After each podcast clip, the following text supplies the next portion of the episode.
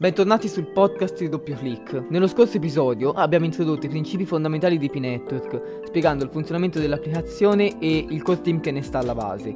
Se ti sei perso l'episodio ti consiglio di andare ad ascoltarlo perché molti dei concetti trattati saranno ripresi in questo episodio. Oggi infatti parleremo di un argomento importantissimo e caro ad ogni criptovaluta, nonché la white paper. La analizzeremo passo per passo e vi spiegherò di cosa si tratta. Ma quindi partiamo. Partiamo con il solito disclaimer, non sono un esperto di criptovalute o di economia e tutti i concetti che verranno da me esposti sono frutto di studio individuale. Mi scuso pertanto se dovessero esserci delle imprecisioni o degli errori. Buon ascolto. Bentornati allora in questo nuovo episodio. Come vi ho già detto nell'intro, oggi parleremo della white paper, che tradotto significa letteralmente carta bianca. La white paper in generale è semplicemente un documento, solitamente emesso da un'azienda, che illustra passo per passo le caratteristiche di un determinato prodotto comunque di un servizio. È logico quindi pensare che anche ogni criptovaluta abbia una propria white paper, è come se fosse una sorta di suo biglietto da visita o una carta d'identità. Naturalmente anche il core team di P-Network ne ha stilata una ed è per questo che oggi siamo qui per analizzarla passo per passo e spiegarne i punti salienti. Ovviamente alcuni dei concetti trattati nella white paper saranno più complessi e quindi saranno oggetto di analisi in episodi futuri singoli per evitare di fare confusione. Ma adesso bando alle ciance e cominciamo. La white paper di P-Network si apre con una prefazione in cui vengono riassunte le missioni del progetto e viene dato un occhio di riguardo circa l'importanza delle criptovalute nel mondo odierno. In pratica è ciò che ho fatto nell'episodio 0, ho spiegato l'importanza di queste criptovalute. Non mi dilungherò molto su questo concetto dato che l'ho già espresso nell'episodio 0 di questo podcast, che se volete potete comunque sempre riascoltare per ripassare. Passiamo quindi direttamente ad un punto fondamentale della white paper, nonché il problema che il core team si pone da risolvere. Come abbiamo già detto, le criptovalute godono della decentralizzazione. Cosa significava? Ciò significa appunto che non esistono enti centrali autoritari come le banche che detengono il controllo sulla moneta. Pertanto, non esistendo un organo centrale, il tutto risulta ovviamente decentralizzato, ovviamente ma P-Network individua un problema in tutto questo, facendo riferimento soprattutto alla rete Bitcoin.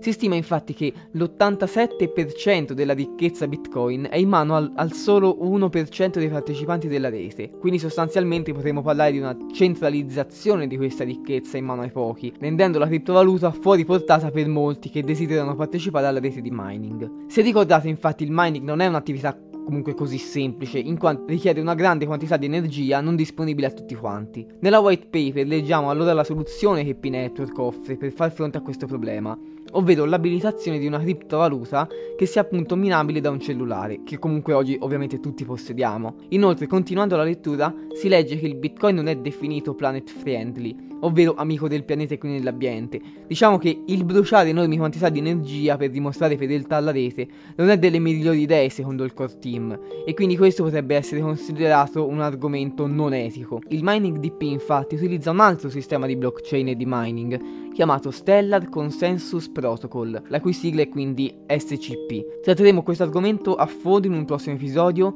dato che essendo un concetto complesso creerebbe al momento solo troppa confusione. Per ora prendiamola per buona così, il mining di P-Network consuma molta meno energia rispetto ai Bitcoin e il processo di mining è assolutamente differente. La white paper prosegue con la spiegazione dei diversi ruoli offerti in P-Network, ovvero pioniere, collaboratore, ambasciatore e nodo. Anche di questo ne abbiamo parlato in un episodio precedente, ma forse è meglio comunque riprendere un po' i concetti per rifare chiarezza. Il pioniere è definito come una persona umana, e quindi non un robot, che quotidianamente accede all'app e preme il pulsante di mining. È quindi il ruolo standard in P-Network, il collaboratore è invece definito come un utente che fornisce i nomi di altri utenti fidati della rete. Questo infatti cosa può fare, come avevamo già detto? Può creare una propria cerchia di sicurezza e quindi tutto questo processo ovviamente dà luogo ad una fitta rete di fiducia tra gli utenti di P-Network.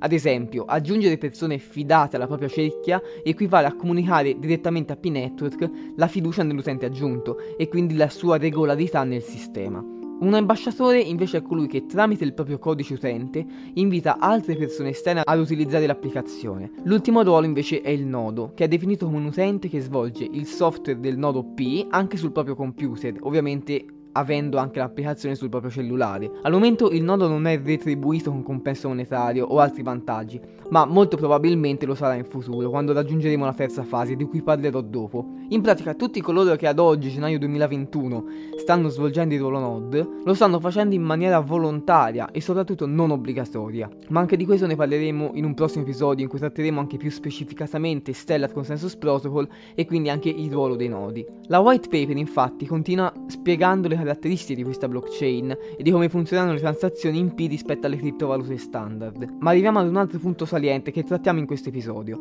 Si parla infatti di come si preannuncia il modello economico di P questo infatti è definito sotto quattro aspetti che ora andrò ad illustrare. Innanzitutto parliamo della semplicità, infatti P-Network annuncia un modello intuitivo e trasparente e che quindi si contraddistingue per la sua facilità nell'uso. Un secondo aspetto è la distribuzione. Al contrario di Bitcoin, infatti, il core team non vuole far sì che la maggior parte della ricchezza sia in mano ai pochi, anzi il contrario, la distribuzione deve essere equa in modo tale che tutta la massa mondiale possa partecipare a questo sistema. Il terzo aspetto definisce la scarsità, in modo tale che il prezzo di P sia sostenuto nel corso degli anni a venire e quindi nel tempo. Il quarto e anche ultimo aspetto è l'importanza del guadagno meritocratico. Ciò significa che i maggiori collaboratori della rete avranno diritto a maggiori contributi. Beh, diciamo che si capisce appunto parlando di meritocrazia. L'utilità di P-Network sta anche infatti nella sfida nel riuscire a monetizzare il tempo che passiamo online. Voglio citarvi un esempio preso direttamente dalla white paper. Viene spiegato ad esempio che ormai passiamo tantissime ore online e con un cellulare in mano e anche con un banalissimo click si può fare arricchire sempre di più le grandi aziende. L'obiettivo è quindi quello di dare sempre più valore al tempo passato davanti a uno schermo, creando quindi un cosiddetto grafico di fiducia condivisa. Immaginatelo come una sorta di cerchia di sicurezza, ma più in grande. Sommando ogni cerchia di sicurezza che ogni utente mette a disposizione del sistema, si crea una fitta rete di fiducia nei confronti del network, facilitando anche le transazioni in P tra persone estranee. Ovviamente tutto questo per cosa? Per arrivare ad un vero e proprio momento in cui gli utenti inizieranno effettivamente a pagare tra di loro in P, creando dei veri e propri negozi.